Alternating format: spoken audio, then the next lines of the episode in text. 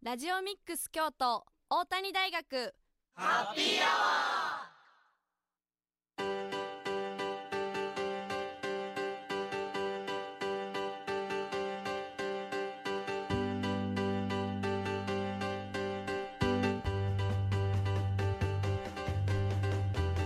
ー FM870 ラジオミックス京都。ここからは大谷大学ハッピーアワーのお時間です。これから19時50分まで大谷大学でまちづくりを学ぶメンバーが大学周辺の楽しくて役に立つさまざまな情報を皆様にご紹介いたします。またこの番組は再放送もお送りしております。木曜日の午後11時からと週末土曜日曜の午後10時から再放送しているのでそちらも合わせてお聞きください。皆さんこんばんは。本日のパーソナリティは大谷大学3回生の田村ゆりかと日野木優作と教員中澤清隆です。よろしくお願いします。よろしくお願いしますということで、はい。あの4月に入ったということで新学期が始まりましたね。そうですね。僕たちは3回生になりましたね。はい、3回生になったということで、はい、私意気込みたいと思います、自分で振って自分で行くんですか？とりあえず、はい、じゃあ。私から行かせてもらいますね。はい、えっと私サークルとかにも入ってないんで、ちょっとゼミで初めて後輩ができるっていう環境になるので、はい、うん。うんだからラジオとかもそうですけど、はい、まあ、ラジオであったり別の面とかでも、まあ、支えていけたらああ別の面。別の面。はいはい、はい、そういうとこでも、はい、支えていけたらいいなと思いますね。はい、はい、ひのきくんはどうですか、うん、そうですね。僕もまあね、先輩方が抜けられてからずっと言ってるんですけど、先輩ら方が僕たちにやってくださってたように、優しく接してで、まあ、さっきね田村さんもおっしゃってましたけど、はい、まあいろいろな面でねいろいろな面で支えていければなというふうに思います、ね、入れてきましたね。はいいろんな面でね。うまいですね、ね、はい、みんなで支え合いながらね。そうですね、はい、僕たちはねだって、はい、ファンの頭になるわけですからそうですよ。いろいろねやったこともないことも出てくるかなと思いますけど。いろいろハプニングハプニングもあるかもしれませんが、ね、3回生3人でね手を取り合って、一緒に頑張っていきたいなというふうに思います。はい、頑張っていきましょう。頑張っていきましょう。はい番組では皆様からのメッセージもお待ちしております。メッセージは番組公式ツイッターのアカウントまでダイレクトメッセージをお願いします。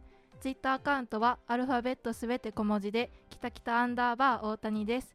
また Facebook ページもありますのでそちらも一緒にご覧ください。それではここで1曲お送りします。セブンティーンでベリーナイス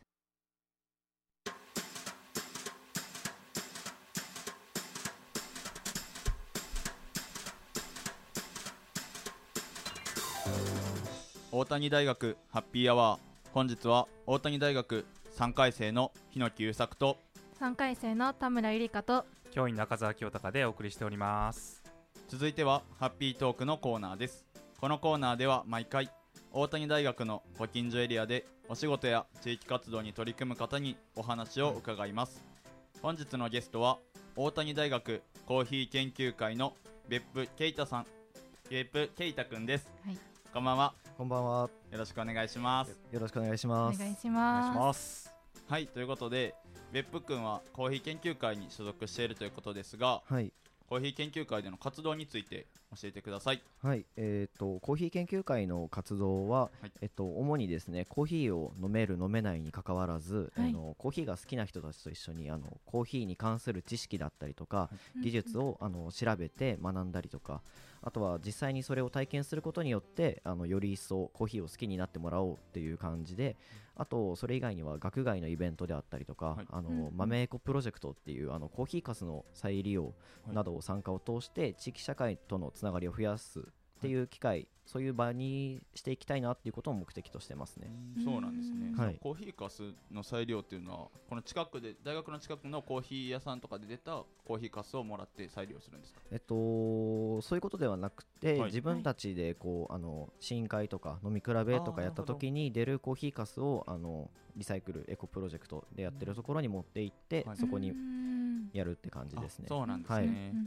このコーヒー研究会っていうのは今はい。何人ぐらいで活動されてるんでしょうか、そうですね。現在は20人。20 20人。ぐらいでやってますね。あはい。結構多いんですね。そうですね。大体こうボリュームゾーンっていうか1回生っていうか新2回生がはい。大きい割合を占めていてって感じですね、はい。あそうなんですね。うん。じゃあ別府君の同期だけで何人ぐらいいるんですか？そうですね。同期だけで多分十数人は多分いるかとは思いますね。あそんなにいるんはい。大半占めてるんですね。割とうん多いですね。うんうんだからその20人ぐらいでどういった活動を主にされてるんですか？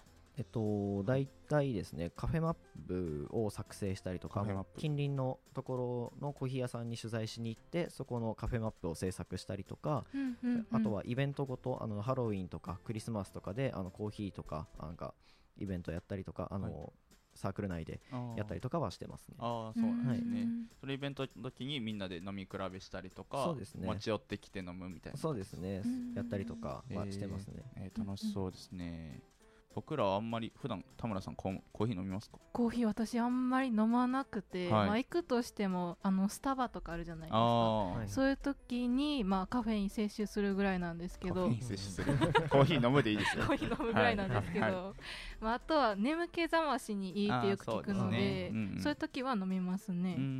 これ実際眠気覚ましにはいいんですか？まあ多少は多少は。多少は。ああそうなんまあ、ですね、もちろん個人差があると思うのでうですね。人聞かない人いると思うんですけれども、はいはい。まあ聞く人だったら全然聞くかなって思いますうねんはい。そうなんですね。あんま摂取のしすぎとか良くないんですか？カフェインの。まあそうですね。まあでもコーヒーはなんか緑茶の方が多かったりとか紅茶の方がカフェインが多かったりっていう話はなんかたまに聞いたりとかするんで、へー。まあえーやっぱ飲料なんで付き合い方の問題かなっていうところではあると思いますね、うんああまなるほどあそうですよね、はいうんその20人の中にまあはい。冒頭でもおっしゃられてたみたいに、はい。コーヒー飲めない人もいるっていうふうにおっしゃってたと思うんですけど、はい。そのコーヒー飲めない方々はどういった楽しみ方されてるんですか？そうですねコーヒー飲めないと言いますかなんかあんまりこう苦いのが得意じゃなかったりとか普段コーヒー飲まないけどコーヒーに興味があったりとかカフェが好きだったりとかうんっていうする人がいるのでなので飲みやすいコーヒーをあの見つけていったりとかん。そういった感じですね。はないるほど、うんあこの辺のコーヒー屋さんであったりカフェを開拓してとかみそうんですねはい。そんな感じであの去年の方はカフェマップの作成であったりとかはいは指名祭の方で発表させていただいたりさせてへ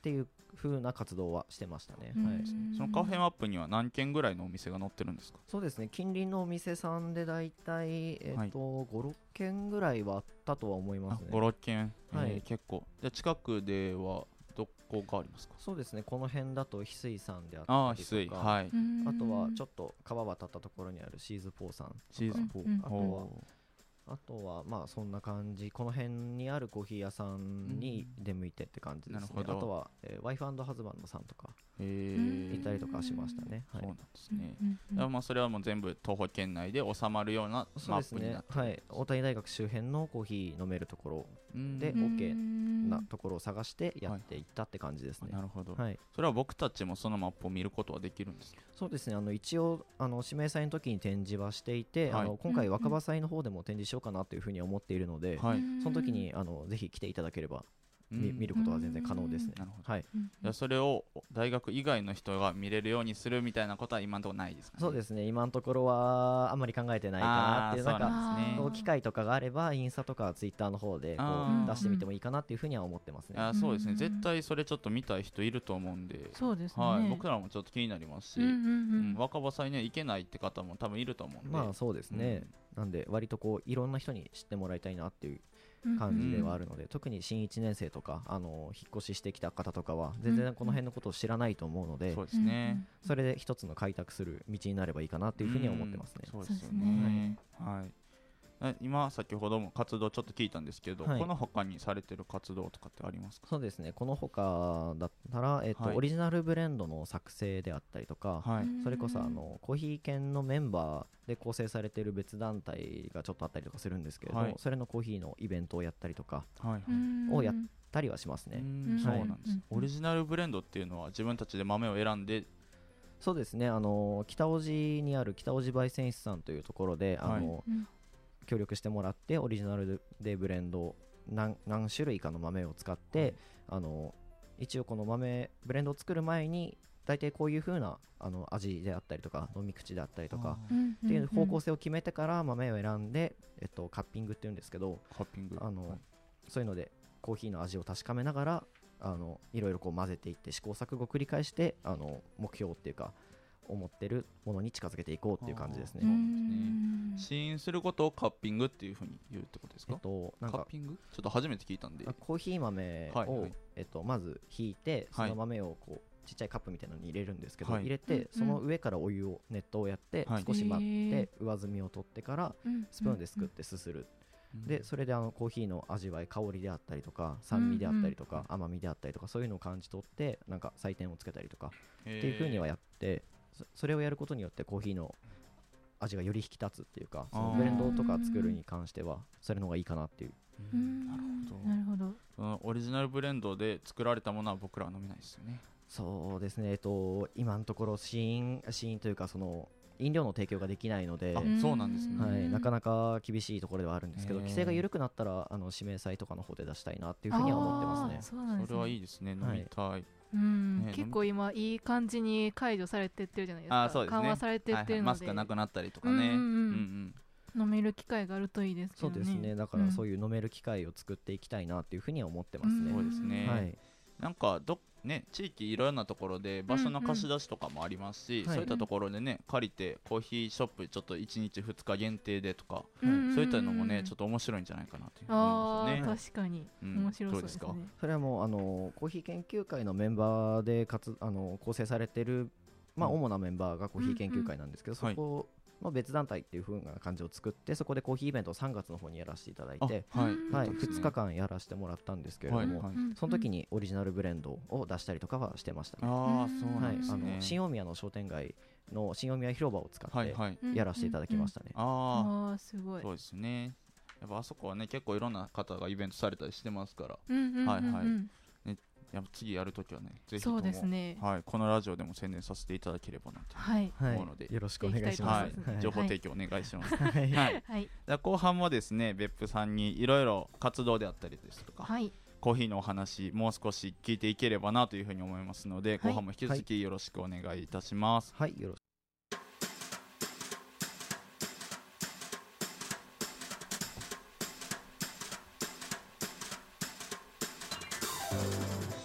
谷大学ハッピーアワー。本日は大谷大学3回生の田村ゆりかと日木優作と教員中澤清隆でお送りしております。ハッピートーク後半も引き続き大谷大学コーヒー研究会の別府啓太くんにお話をお伺いしますということで前半は主にコーヒー研究会についてのお話をいろいろお聞きしたんですけど、はいはい。後半では別府くん自身のそのコーヒーの知識とかについてはい。いろいろお聞きしていきたいと思います。はい。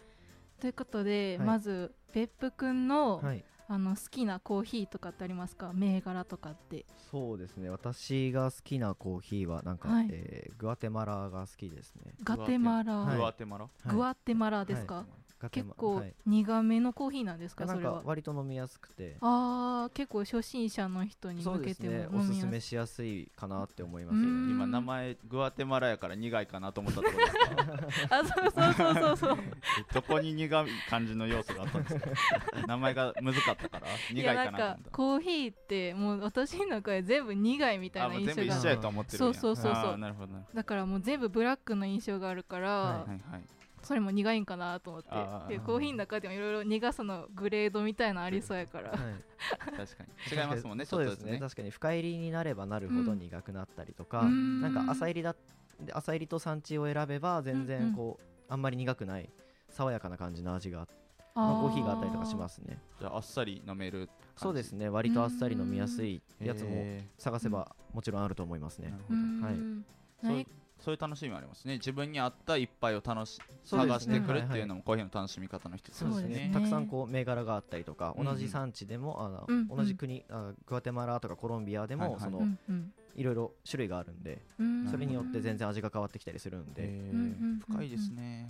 深いですね。いろいろと、いろいろとありますね。私はあんまブラックのコーヒーとか飲んだことないんですけど、はい。私でも飲めそうななんか飲みやすいコーヒーとかってありますか？もうそれこそグアテマラがおすすめですね、個人的には。はい。あここら辺のあの北区とかにはい。そのコーヒーが置いてるお店とかはあるんですか、そうですね。我々コーヒー研究会のメンバーがよく行くお店であったりとか、はいあとはそのオリジナルブレンドの作成に協力してもらっている北尾路焙煎室さんっていうのがあうん。の大谷大学から大体徒歩3分から5分ぐらいのところであるので、へーうんうんうん。どっちに行くんですか？えっと、出てもらって鴨川の方にちょっと行ったところです、川の方に。はい。あー。北大路橋より手前ですよ。あなんか綺麗なとこですか？右手の。そうそう。新しくね、はいできたビルの1階のとこ、はいあ、うんうん。あそうなんです、ね。えー行ってみよあそこはすごくいいと思います、へえういいですね。うんうんうん。コーヒーちょっとちょっとでもおしゃれすぎてダサい服ではいけない感じが。あ そういう結構おしゃれな感じなんですか？まああのあまあそうですね。割と綺麗な感じで。ああじゃあ一丁裏でね。そうですね。自分の中の、中の。まあでも。一番おしゃれな。おしゃれコーデで行ってください。で店員さんもすごい優しい方なんで、うん。気さくに話しかけてくれると思うんで割と行きやすいですしまあ大体行ったうんらコーヒー研究会のメンバーがいたりとかするんで、えー。はい。もうすごい常連のメンバーとかがいっぱいいるんで。えー。はい。どのくらいの頻度で行かれてるんですか？なんか多い人だと結構いっぱい行ったりとかなんか週週3ぐらいで行ってる人とかいますね。人によって違うん人によってですね全然違いますう。ーそのん。私だったらまあ週1回から2回行くかなうんみたいな感ああもう多い人やったらほぼ毎日。じですねそうですね。そんなに？なんかなんかもう最近毎日行ってる気がするなって言ってるメンバあーもすごい。えー。いますね。そうなんですね。はいなんかコーヒーってはい。私の中で喫茶店でよくサンドイッチとセットになってることをよく見るんですけど、はい。コーヒーとサンドイッチって合うんですか？合うやろ。あ合いますね。それはコーヒー知らんくてもわかる。合うやろ。合いますか？あとは甘いものとか。あそれこそケーキであったりとか。チーズケーキとかかあとはドーナツであったりとかああいったやつは美味しいですね。合いますね本当に。ね甘いものがおすすめなんですね、はい。サンドイッチもおすすめですよ。うん。苦いものと甘いものとかだったんで。それは合うからね。はい。ひのきくんは食べたことあるんですか？それはありますよ。僕もコーヒー飲めないわけじゃないんで。はい。セットをね。ですね、はい。ぜひ翡翠のねセットでねあそうですね。ケーキセットにコーヒーつけれますんで翡翠。ああ、うん。そうなんですか？そうそう。あへーこの秋駒とかで行ってみて。うーんはい楽しんでみてください。なるほど。田村さんね。はい。そうですね、はい。喫茶店あんまり行く機会がないんで、ううん。んそんな敷居のね高いとこじゃないですそうですね。ねフラッと入って。はい。大谷の近くにもいろいろ喫茶店あるんでそうですね。いつでも行けるかな。秋駒とかまあ昼休憩ちょっとあの食堂人多いなと思ったら喫茶店でちょっとお昼食べたりとうんかそうそう。全然できると思いますはしい。うんうんうんぜひやってもらいたいなっていうふうには思ってますね。はい。うん。喫茶店の洋食って美味しいんですよあそうなんですか？そうですよ。喫茶店のナポリタンとかね。ね。オムライスとか。オムライスとか。はい。そうなんです美味しいんですよ。あ結構ひのきくん行くんですね。あ僕結構好きで行くんです。結構美味しくて。でちょっと奮発してうんうん。デザート頼んでみたりとか、はい、ホットケーキとコーヒー飲んだりとかね食後に。そうですそうねなんか一日のこうモチベーションが上がりますね。あそうですね。よし頑張ろうってやっぱスイッチになります。しうん。ちょっとおしゃれな一日を過ごせるかなというふうに思いますね。ちょっと意識高い系かな、俺ぐらいの感じで。ね。確かにそうそういろんな楽しみ方できますし、それこそうん。うんコーヒー飲みながら本読むだけでもいそですすいうでね。ねコーヒー飲みながら本とか新聞とかそれこそレポート書いたりとか全然できると思いますし。そうですね。うんうんうんいろんなもののお供になるのがやっぱコーヒーの良さの一つだなというふうに思うので。うんうんうんそうですね。はいはい。そうですね。いろんな楽しみ方できますもんね、うんうんはい。うん僕もあの大学の研究室は割とコーヒーグッズいろいろ置いてまして。先生も結構コーヒー好きなんですね。あそうそう。でもやっぱ学生がね取材で行ったりとか、うんうん。ラジオもね何人はかコーヒー関係の方ね出ていただいてますけどね。ああそうですね、はい、特はい。にこの北区は、まあ、上京区もそうですけれどもね、うんうんうん。ここ数年の間にものすごくうん。コーヒーの焙煎を、はい。豆の焙煎をする店がうん。増えてきて、はい。本当に密度でいうと京都市内でもすごく高い方じゃないかなと思うんですけどへね。んそうですね。なんかうんコーヒーの飲料の提供はしないけど豆の提供はしてるっていうところがあったりとか全然するので。結構ねお家はい。でそういうこうね週一で豆を定期的に買いに来て家であの粉をひいて自分でゆっくり入れはる家とかも。そういう楽しみ方してる人も多いんだと思うんですけどね。うんうんそうですね。うん。なんかこの前行ったところではなんはい。か学校の先生とか大学の先生とかお医者さんとかがなんか豆を買いに来てそこで家でやったりとか職場で飲んだりとかっていう風な話は聞きましたね。だからうちも研究室にコーヒーミルも常時置いてますし、そうですよ。なんか今思い返してみると小中高とかの職員室はすごいコーヒー臭かっいやたなって。ーわかります。はい。そうそう。いや部活の先生と喋ったらめっちゃコーヒーの匂いするやんか。ありましたね。ね。コーヒーの匂いする。めっちゃコーヒーー飲んでいいやんとか。ありましたありました。うん。思いますよね。なんかでもやっぱりこうちょっと心に余裕がないとはい。あのコーヒーをちょうどいい感じで楽しむって難しいなと思っててそうですよねうん僕らも授業の準備しながら、はい。ちょコーヒー入れようと思って入れるんやけど、はい。あのドリッパーにコーヒーの粉入れてお湯入れた後に違うことして忘れててああなんかせっかく美味しいの飲もうと思ってるのにサメサメにな。る 嫌ですねめっちゃ。確かにとか、うんうん。まあかといってでも待ってたらまあまあ時間かかるし急いでもダメじゃないですか、うんはうんうん。だからなんかやっぱりコーヒー飲む時もちゃんと自分で入れようと思ったら、はい。ちょっとなんていうの心の余裕がないとそうですよね。うまいコーヒーは飲めないっていう心と時間の余裕うん。ちょっとほっと一息つこうかしらっていう時にうんうんうん。そうですね。そうですね。やんないとあの忘れちゃうとかってあるんで。確かにそうですね。私もそれで何度か失敗したことありますから。へー。あるあるですよねはい。割とね。うんはい。うんうんはい。そうこれからですねうん。はい。うんいろいろ活動されていくかなというふうに思うんですけどはい。これからの活動の展望など。そうですね、い。これからの活動はあの去年に引き続いてあの、まあ、今年もできればカフェマップの作成であったりとか、ははい。あの新入生に向けての飲み比べとかはい。あとは指名祭に向けてのオリジナルブレンドの作成であったりとか、あとは他大学さんでもコーヒー研究会っていうのが結構いろいろあったりするらしくってたまにちょっとお話とかもらったりするんで、まあなんか機会があればコラボとかやってみるのもありかなっていうふうには思ってますね。めっちゃいいそうですね。あ大の谷からこの大学この豆持ってってい。向こうの豆と合わせてとか。とかそのあのコーヒー選手権みたいな感じで美味しいコーヒー入れ入れれるかみたいなやつとかがあったりとかでするので、ね。はい。うんそれこそ新入生がたくさん入ってきてくれたら、うんあの活動の幅がどんどん広がると思いますすね。いろんなことができるようになってくるかなっていうふうには思ってますね。はい。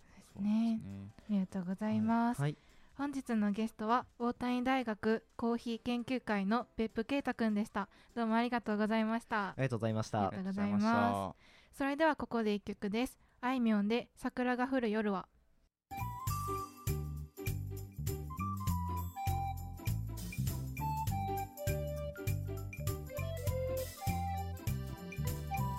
大谷大学ハッピーアワー。本日は大谷大学3回生の田村ゆりかと日野木優作と教員中澤清隆でお送りしております。続いては地元のニュースでおしゃべりのコーナーです。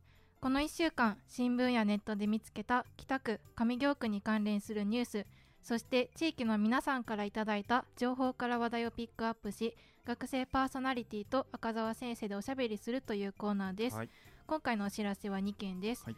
ではまず地元のニュース1件目は平野神社で開催される大火祭のお知らせです毎年4月10日に行われる大火祭は火山天皇が天皇家の繁栄をお祈りするため平野神社へ行幸臨時の直祭を行われていたことが起源とされています。大火祭は午前10時からの神事に続き午後からは時代絵巻のような牙や織姫たちの信仰列が氏子地域に繰り出し町内を練り歩きます。当日は参道の両側に出店が並び夜は境内のライトアップがされます。美しい桜をより一層満喫できる伝統的な祭りをぜひご覧ください。なお各行事の詳しい時間などは平野神社のホームページをご確認ください。続いて平野神社に開催される桜のライトアップのお知らせです。平野神社は江戸時代から夜桜が庶民に開放されて以来平野の夜桜として地元民や観光客から人気を集めています。ライトアップの日時は4月16日日曜日までで時間は日没から午後9時頃までです。また境内は有料の場所以外は無料で入場できます。ぜひ桜のライトアップもご一緒にお楽しみください。以上平野神社大火祭桜のライトアップのお知らせでした。ということなんですけど、はい。実際にあの2017年のものやったんですけど、はい。YouTube で大火災調べて見てみたんですけどね。はい、はい、200人ぐらいめっちゃずらーって列になってて、はい。で太鼓に続いて一番前に鬼2人がいて鬼はい2匹。そうなんでですよ、あのこのさっき読んだとこで織姫とかうん。その牙に乗った人とかがいるって書いてたんですけど、はいはい私の中で鬼がめちゃめちゃ印象に残っててそうですね。はい。あんまりそんな鬼の感じしないですもんねこの祭りね。そうですね。鬼の感じもしないですし。そうですね。うんうん。結構綺麗なあれですね。身服を着てそうなんですよ、うん、並ばれてるところにいきなりの鬼って確かにそうインパクトありますね。はい。で、うん。赤鬼と青鬼がいるんですけああなるどほど。はい。この織姫は織姫で、はい。その理由があってはい。赤鬼、青鬼は赤鬼青鬼で理由があるんですけど、はいその私の興味を持った赤鬼青鬼が、はい。梅雨払いって言って鬼人の先に立って道を開くために一番最初にその鬼がいるらしくてそのそれぞれ意味があるんやなと思そですいうましたね。ね。先陣を切るっていう意味での鬼なんですそう。ね鬼って結構悪いイメージというか意地悪なイメージがあったんですけど、まあそね。その先陣切ってうん。進んでるっていうのがすごいかっこよくていいなと思いましたね。確かに。鬼の新しい印象ですね。そうそうそうそう。はい。はい。確かに。そういうのもね楽しんでいただければなと思います。はい、2軒目は船岡山オープンパーク開催のお知らせです。船岡山では毎月3第3日曜日に公園管理事務所の敷地内を開放し来場者の方とこんな公園にしたいという未来の公園の話し方を話し合うイベントオープンパークが開催されています。またオープンパークでは毎月多くのお店も出店されており今月はおばんざい料理を提供する今日のおばんざいタイタンさんや畑のたい焼きと小道具をて、えー出店される東雲さんスパイスカレーのお店ヒメルコーヒー屋さんのいろいろ京都さんノンカフェインコーヒーを出されるキッズバリスタゆうちゃん自転車修理のヒッチハイヒッチサイクルさんなど計11店もの出店が予定されております。船岡山パーク船岡山オープンパーク開催日時は4月16日日曜日午前11時から午後3時まで。場所は京都市営バス千本北大路から徒歩3分の船岡山公園です。以上船岡山オープンパークのお知らせでした。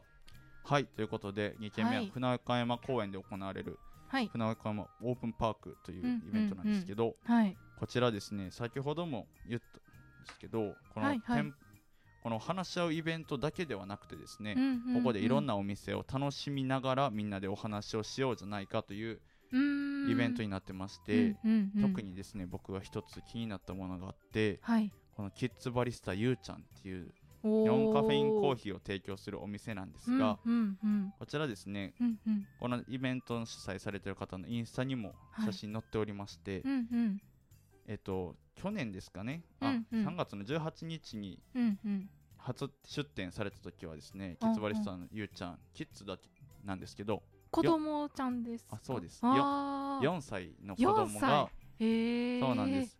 大人顔負けの真剣な眼差しでコーヒーをうんうん。入れている写真がですね、上がっておりまして、実際アップされてるんですね。あそうなんです。これ今田村さんにも実際同じものを見せてるんですけど、うんうんうんうんすごく可愛らしいですよ可愛いねで。すね。そうなんですよ。うん。でここの子が入れたコーヒーを楽しめるますし、うんうんまたここはノンカフェインなんですけれども、うんうん。まあその違う店舗でカフェインの入ったねコーヒーを楽しむこともできますし、うんまあ、自転車で来て自転車ちょっと故障してるな調子悪いなと思ったら自転車修理もしていただけるとか、うんうんうんうん。この本当に何でもある出店になってるので、うんうんはい。うんそうなんです。他にもですね子供服お譲り会っていうねバザールみたいなものがありましてうんはい小さいお子さんをお持ちの方もねお子供すぐ成長して、まあ、服また新しいの買わなあかんっていうねね。なっちゃうと思うんですけど、うんうん。ここでまあ無料でゆ無料かちょっと詳しいことはちょっと分かんないんですけど、うんうんうん。違う方からね服譲り受けたりですとか、うんうんうん。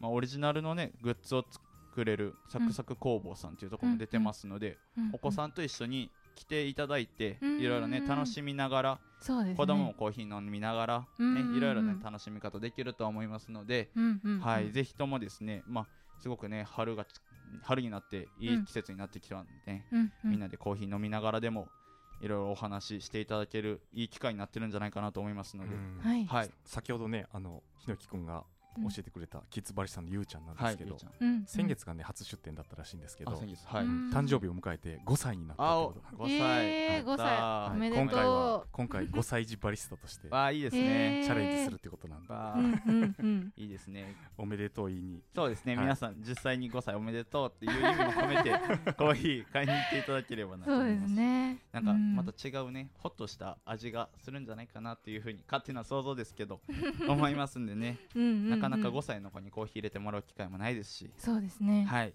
いろいろね楽しんでいただければなというふうに思っております。はい。はい。以上地元のニュースでおしゃべりでした。ここで1曲です。小泉京子であなたに会えてよかった